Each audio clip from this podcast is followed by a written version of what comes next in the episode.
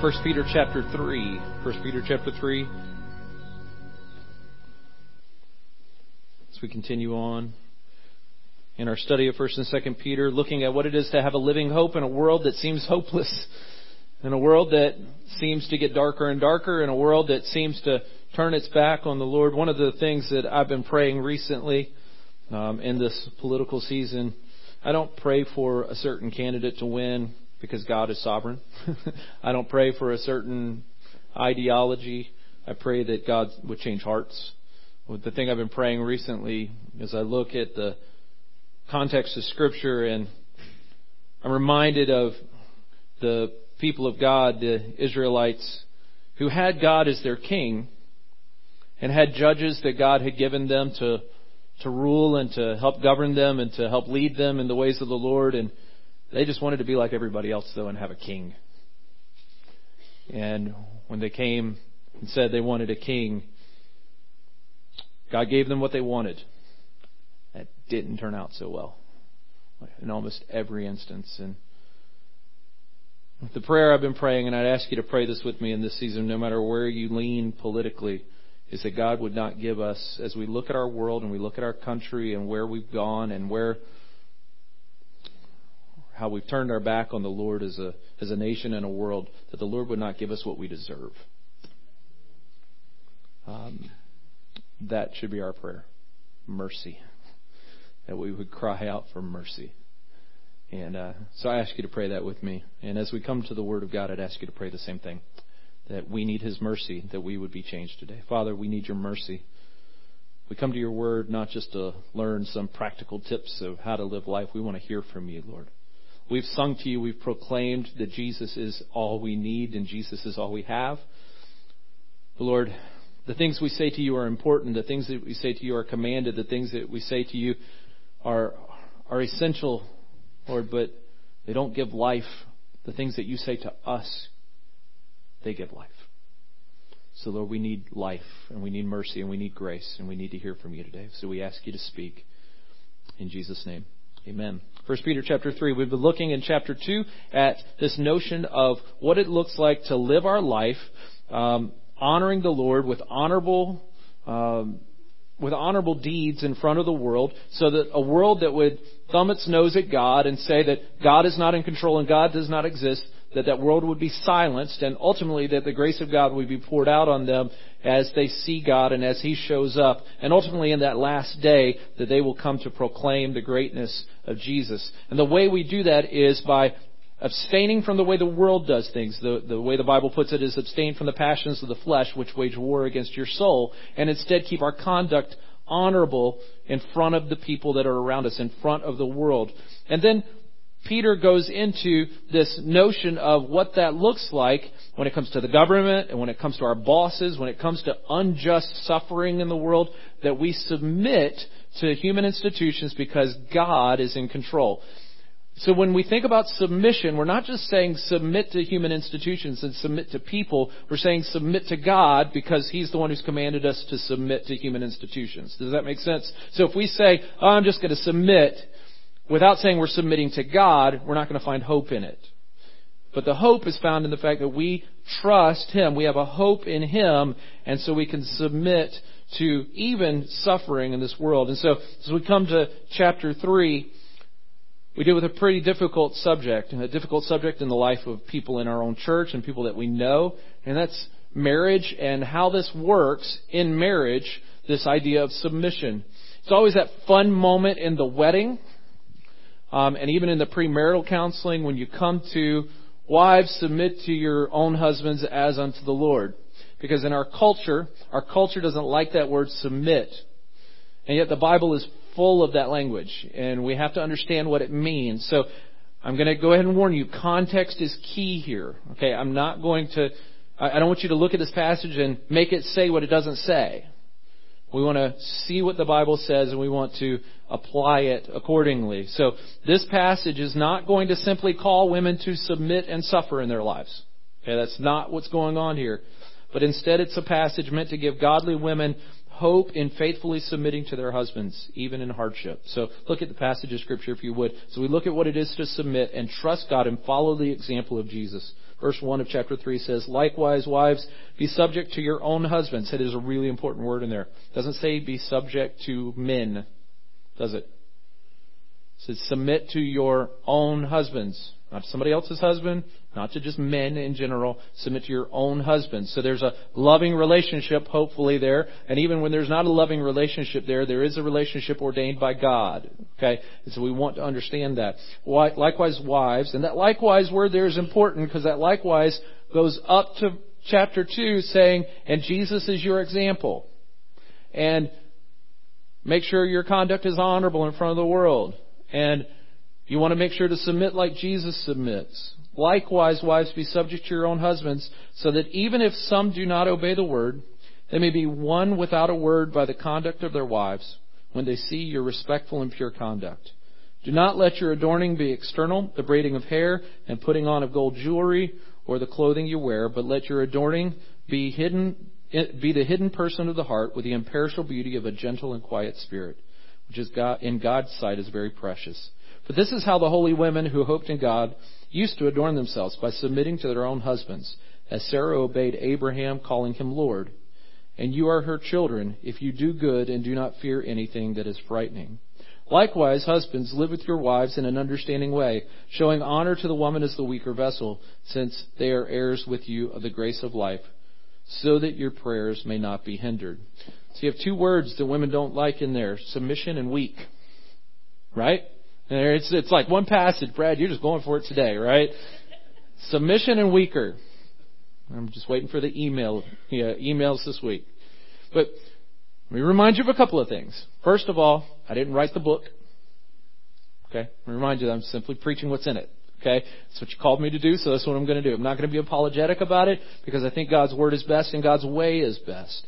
And if we submit to God's word and God's way, we're going to find that submission is not going to lead to destruction or to women in our culture or women in our church being seen as second class citizens, but instead will empower you because you will be trusting the Lord. Power is not found in yourself. Power is found in faith. And the faith that rests in a powerful God. So I want you to find that and find the freedom that's in that. So let, let me first start by saying what submission is not. Let me make sure we understand this. Ladies, Submission is not being a doormat to your husband's every desire. Submission does not mean that if you're in an abusive relationship that there's no recourse or no way out. Submission does not mean that whatever your husband says you do. Submission does not mean that if your husband wants you to sin, you sin. Because you submit to God. You submit to God. And so I want to free you from that idea of being a doormat. Submission does not mean those things. In fact, this passage is so brief in the context of 1st and 2nd Peter that I think it's brief for a reason. It tells me a couple of things about what Peter wants us to know and what he doesn't want us to know. First of all, Peter isn't concerning himself with everyone's personal situation.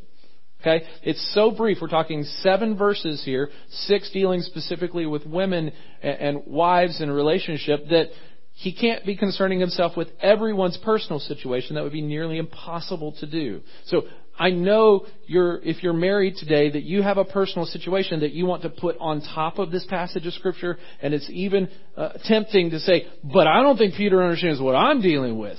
That's a tempting thing. And I understand that. I do it with other passages of scripture. I want, I want to not submit to the word. I want to put my situation on top and let it define the Bible. But I, I, want you to hear that he does concern himself with one biblical principle that applies to all marriages, and that's submission. He, he doesn't just narrow this down to women whose husbands are believers. He doesn't just narrow this down to women whose husbands aren't believers. If you look back at the passage, he says, Wives, be subject to your own husbands. See, all wives your own husbands, so that even if some do not obey the word. So this is for all wives. For those whose husbands are believers, who are loving and honoring of the Lord, and for those who need a stern talking to by someone. Peter is concerning himself not with the people involved right now, but more with the principle involved. Because he wants to see that principle of submission. It's the same submission we talked about in chapter 2. And it's the principle that will allow freedom in a relationship for wives. And it's a hard concept for us to get because we're bringing 20, 20th and 21st century concepts of submission in here. And I want you to see what he's saying is a freeing concept for women in a relationship. So, really what he's doing, and the brevity of this shows it, I think, is that Peter is less concerned with defining submission by giving you a list of behaviors you're supposed to do in marriage that will make you submissive. I think what he's more concerned with is pointing you to a display of what submission looks like in the person of Jesus, and then he uses Sarah as a secondary example because none of us can live up to Jesus. Okay? And there's great hope, and he goes to Jesus and he says this is perfection. He wants us to see the display of Jesus' submission, but then he goes to, let me show you Sarah. And so as we just kind of dive in for a few moments here, I want you to see hope. That at the heart of living as exiles in the world, and in turn often dealing with suffering that's unjust, we have a hope that will be most effective in our witness when we become vibrant, living pictures of Jesus. And, and, wives submitting to their husbands become a vibrant picture of what it is for Jesus to be in control and the hope that we have in Him. So I want you to see this hope. Okay, the first hope I see in the passage is the hope that there's a purpose in submitting. Okay? There's a purpose in submitting. When we're submitting to even suffering, even the husband who does not obey the word, there is a hope when we submit. Look at the passage. Look at what it says. Wives, be subject to your own husbands. So that, so that, there's a reason for this. There's a goal to this submission. It's not just submit because you're women. He says submit because there's a reason. So that, even if they're not Christians, even if they don't obey the word, they may be won. They may be saved. They may come to Christ without a word, but instead by the conduct of their wives. When their wives are respectful and have pure conduct. Go back to chapter 2. That honorable conduct will be the thing that leads husbands to the Lord when they see your respectful and pure conduct. There's a hope in this purpose of submitting, and that hope is that those we love the most will come to Christ.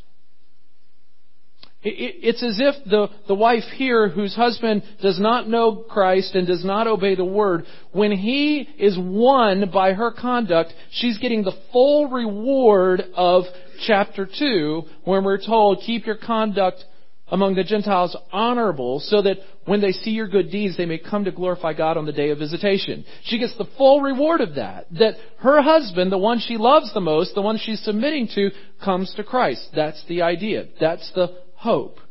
David Helm puts it this way. He goes, the force of verses 1 and 2 here should not be lost on us. Some men entering heaven, when they are giving glory to God on the day of Christ's final visitation, will owe their very salvation to the honorable conduct and good deeds of a wife who determined to live out her days in real and costly and faithful submission. There are men in this room right now who owe their salvation to the work of Christ on the cross and to a wife who's been submissive and faithful and loving. I know your stories. I know that's true.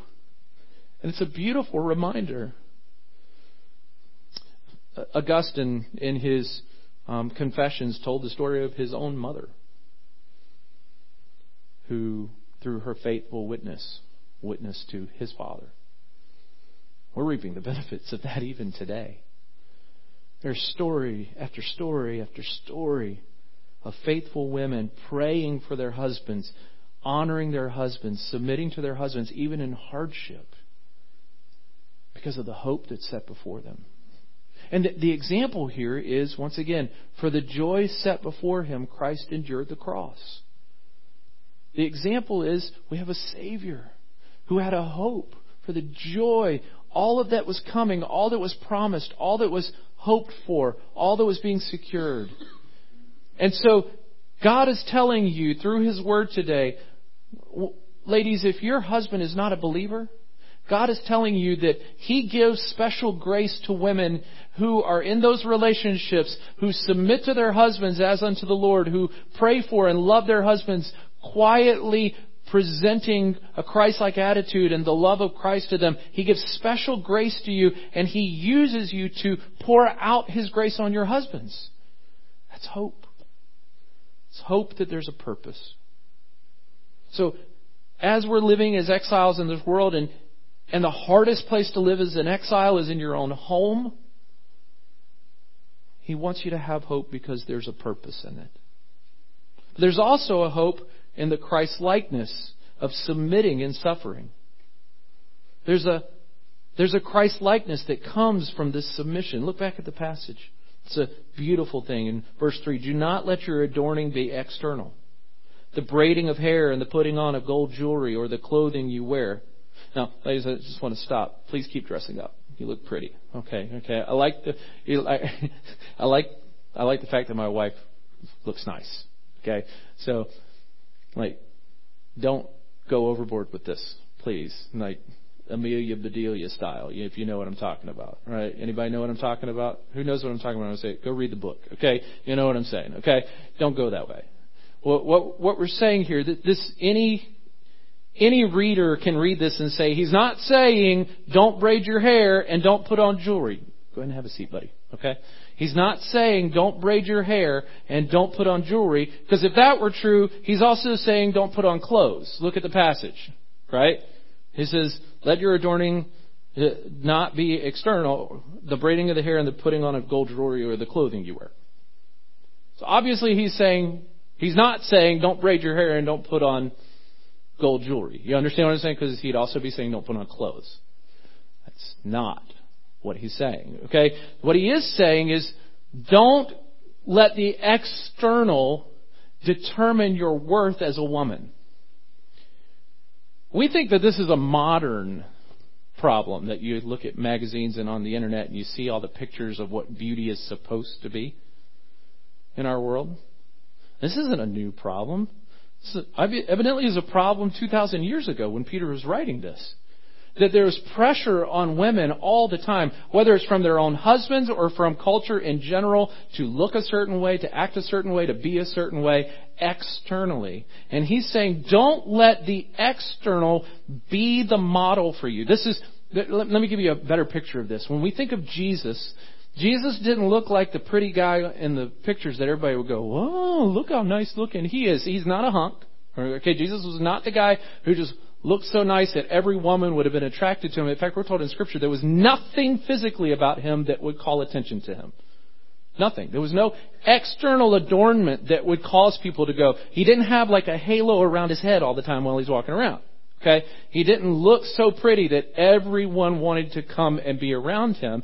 There was nothing external about him that would cause people to desire him in the external way. Instead, there was an internal reality of holiness that came out of him in perfection.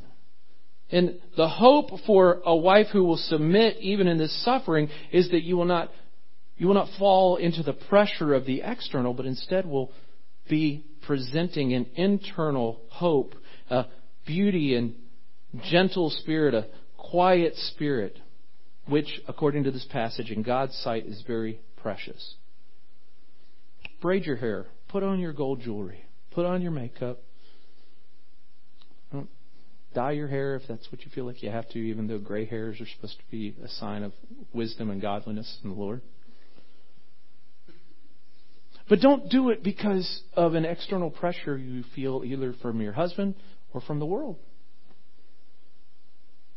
Instead, here's, here's maybe the most effective way to put it dress from the inside out. Dress from the inside out. To not be overly concerned with external beauty. To be like Christ is to be adorned with inner beauty. So this passage is not meant to be a legalistic statement against looking pretty. This passage is meant to be a freeing statement against the need some women feel to succumb to external pressures for external beauty and instead to pursue godliness and holiness. The, the way the Bible would put this is getting dressed from the inside out in Colossians 3. Put on then as God's chosen ones, holy and beloved, white cloaks that look perfectly pressed and everybody will think how perfect you look on the outside. Is that what it says? No, it says this. Put on then this, compassionate hearts, kindness, humility, meekness, and patience, bearing with one another. And if one has a complaint against another, forgiving each other, as the Lord has forgiven you, so you also must forgive. And above all these, put on love, which binds everything together in perfect harmony. And let the peace of Christ rule in your hearts, to which indeed you've been called in one body, and be thankful. This is the adornment that, according to our passage today, never perishes. There is an imperishable internal adornment that a quiet spirit, a submissive wife, will display. You're going to lose the battle of external adornment and external beauty. It's not to say older women aren't beautiful. What I'm saying is, all those things you're concerned about today, they're going to change at some point. You're going to have new concerns. You're going to constantly feel like you're losing. For men, it's the gut, then it's the hair, then it's the hair growing in weird places, then it's, okay? For women, it's the skin and it's the wrinkles and it's the, we get that. We love you. And we want you to know that. And isn't it an interesting thing that the Bible and Jesus, so often by our culture called chauvinistic, right? The Bible is the one freeing you from having to live up to the world's standards of beauty. Jesus is concerned about the heart. And there's another side to this if you look at the passage that those who are adorning from the inside out, getting dressed from the inside out, it says in verse 5, for this is how the holy women who hoped in God used to adorn themselves by submitting to their own husbands. So Sarah obeyed Abraham, calling him Lord, and you are her children if you do good and do not fear anything that is frightening. This Christ likeness that comes from the inside will lead to peace, which will allow you to, as Jesus did in chapter 2, entrust himself not to the world, not to government officials, not to even his disciples, but entrust himself to the Father who is the just judge. So, so, ladies, I want you to hear this. By submitting to your husbands as unto the Lord, you're submitting to the Lord and you're trusting yourself to the Lord. That's the idea to instead want to hold on to an identity that the world tells you you're supposed to have or an external adornment the world tells you you're supposed to have. That's you wanting the power. I'm not saying give the power to your husband. I'm saying realize that God has the power. Submitting to your husband as unto the Lord. Finally, this to set your hope in God is to have the hope and the seemingly impossible being, being possible with God. So we have a hope that there's a purpose, that as you're suffering and even as you're submitting, that you're seeing the fruit in the end that God is pouring out His grace. You see a purpose that you're becoming more and more like Christ as it's not the external adornment, but instead the internal adornment of a quiet spirit and of this submission that this is what it looks like to look like Jesus. You're becoming more and more like Him. And finally, it's that God can do the seemingly impossible. The seemingly impossible is possible with God. And that's why Peter here brings up Sarah. Look at the passage. Look at what it says.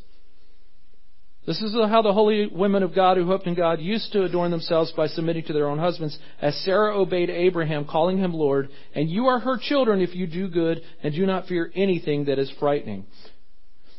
Sarah is the perfect example here because Sarah was no doormat.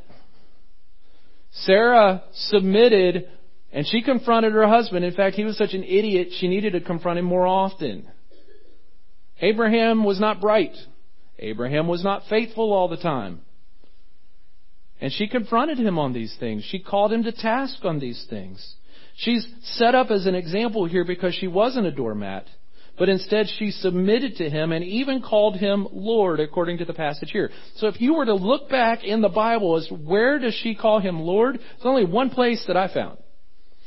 And it's when the heavenly visitors, including the incarnate Son of God, come and visit, and she's in the tent, and then he's outside, Abraham's outside with the visitors, and they make the promise that this time next year I'm going to come, and Sarah, your wife, who is old and barren, is going to have, going to be with child. And she laughs. She chuckles.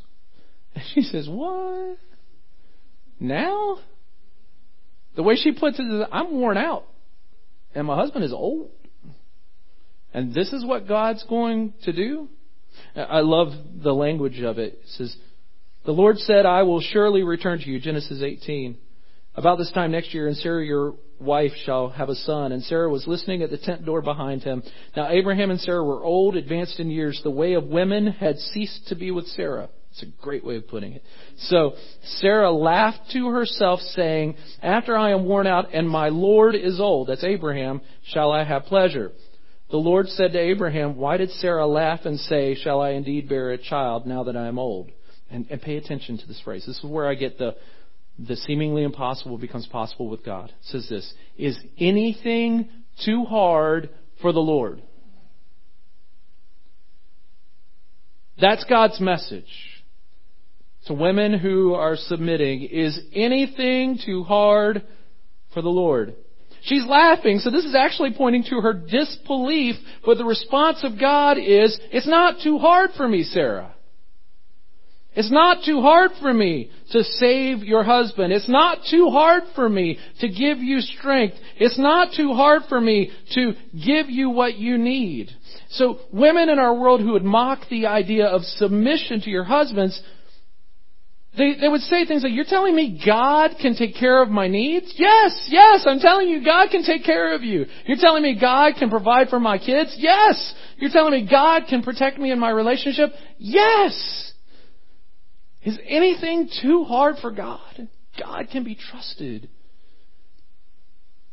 And when you live the life of submission, all of us, no matter what the situation, submission to your boss who's unfair, submission to a government that's corrupt, submission to your husbands, your living hope causes you to look like Jesus because you're saying nothing is too difficult for my God. Nothing is too difficult for my God. Proverbs 31 tells us this, that an excellent wife who can find, she is far more precious than jewels. The heart of her husband trusts in her, and he will have no lack of gain. She does him good and not harm all the days of her life. And in verse 25 of that chapter, it tells us this about the woman who trusts in the Lord and serves her husband, submits to her husband, does no harm to her husband, says this, strength and dignity are her clothing. So that internal adornment of the peaceful heart shows itself as strength and dignity on the outside. And it says this, and she laughs at the time to come. She doesn't fear even the most frightening thing. Why? Because nothing is too hard for God. As I close, uh, guys, you don't get off the hook. Like, I've just spoken to women for 25 minutes. I've never been a woman. It's one thing I can't speak to out of experience. But I'm a husband. The passage has something for us too. Verse 7. Likewise, husbands, live with your wives in an understanding way, showing honor to the woman as the weaker vessel, since they are heirs with you of the grace of life, so that your prayers may not be hindered. Husbands, likewise. What does that likewise mean? There's a submission that happens for men as well, for husbands as well. We're submitting to the Lord. We're submitting to the cost of not thinking about ourselves, of not caring for ourselves first. We're submitting to the cost of loving our wives as Christ loved the church. There was a cost associated with that. We lay down our lives for our wives. There's an intimate care and concern. It says here, be mindful in an understanding way, understanding that they need care and concern, that there are fears that they deal with, that your love for them or lack of love for them is a picture to them of what God can do for them. Hear me, husbands. In the same way as a father, your love for your children will become the picture of what a father is to them. And they, and when somebody in church says, your heavenly father, the first picture they will have is what kind of father you are. When it comes to your wives, you love your wives as Christ loved the church. So the way you love your wives will be the display to your wife of how much Jesus loves them.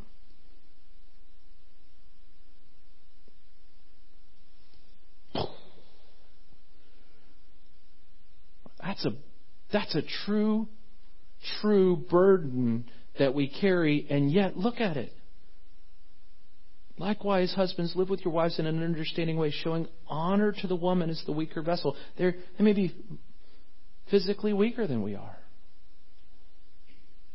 And yet we honor them because we're there to care for them and to concern for them, to love them, to protect them, to be strong for them. And it is no wonder that so many Christian women fear the realities of whether they're cared for or protected because so many men are so obsessed with power and strength and their own desires and putting on external, external adornments and looking good to the people around them that they forget to care in an understanding way for their wives.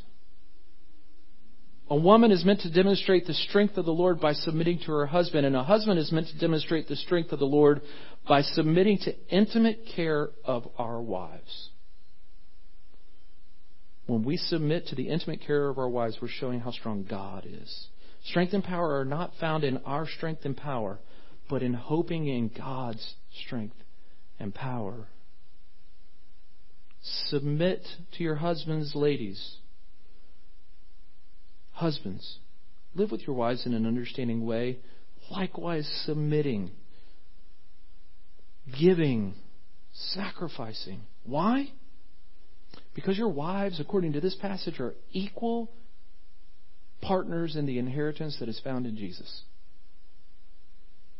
They're far more than your partners in this life. They're equal partners in the inheritance that is found in Jesus. Understand that they are heirs with you of the grace of life. They have been bought with the same price you have. The same blood was shed for them. And when you don't take care of your wife, when you don't value your wife, when I don't value my wife and take care of my wife, then we aren't valuing someone that God values enough to die for.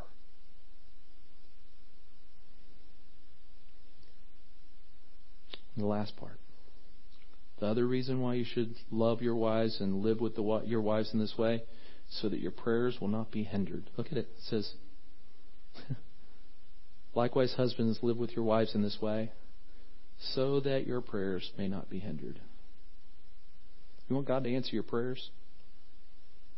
Men, do you want God to answer your prayers? Start with praying that God doesn't give us what we deserve based on how we treat our wives sometimes. I need that prayer. I need that forgiveness. I need that mercy. I want my prayers to be heard and answered. According to this passage, I can get on the road to that by caring for my wife as Christ cared for the church, by loving my wife as Christ loved the church. Ladies, I'm going to ask you a question. Would that be a man easy to submit to? Let's make it easy on our wives, guys. How about that? Let's make it easy for them to obey what the Word of God calls them to. That's the way we can love them best. Let's pray. Father, we want you to have your way in us. Not our way. We'll fight for it sometimes. We want it so badly sometimes. But today we commit to your way and your way alone. Help us to live that way, we pray in Christ's name. Amen. We're going to close out the service.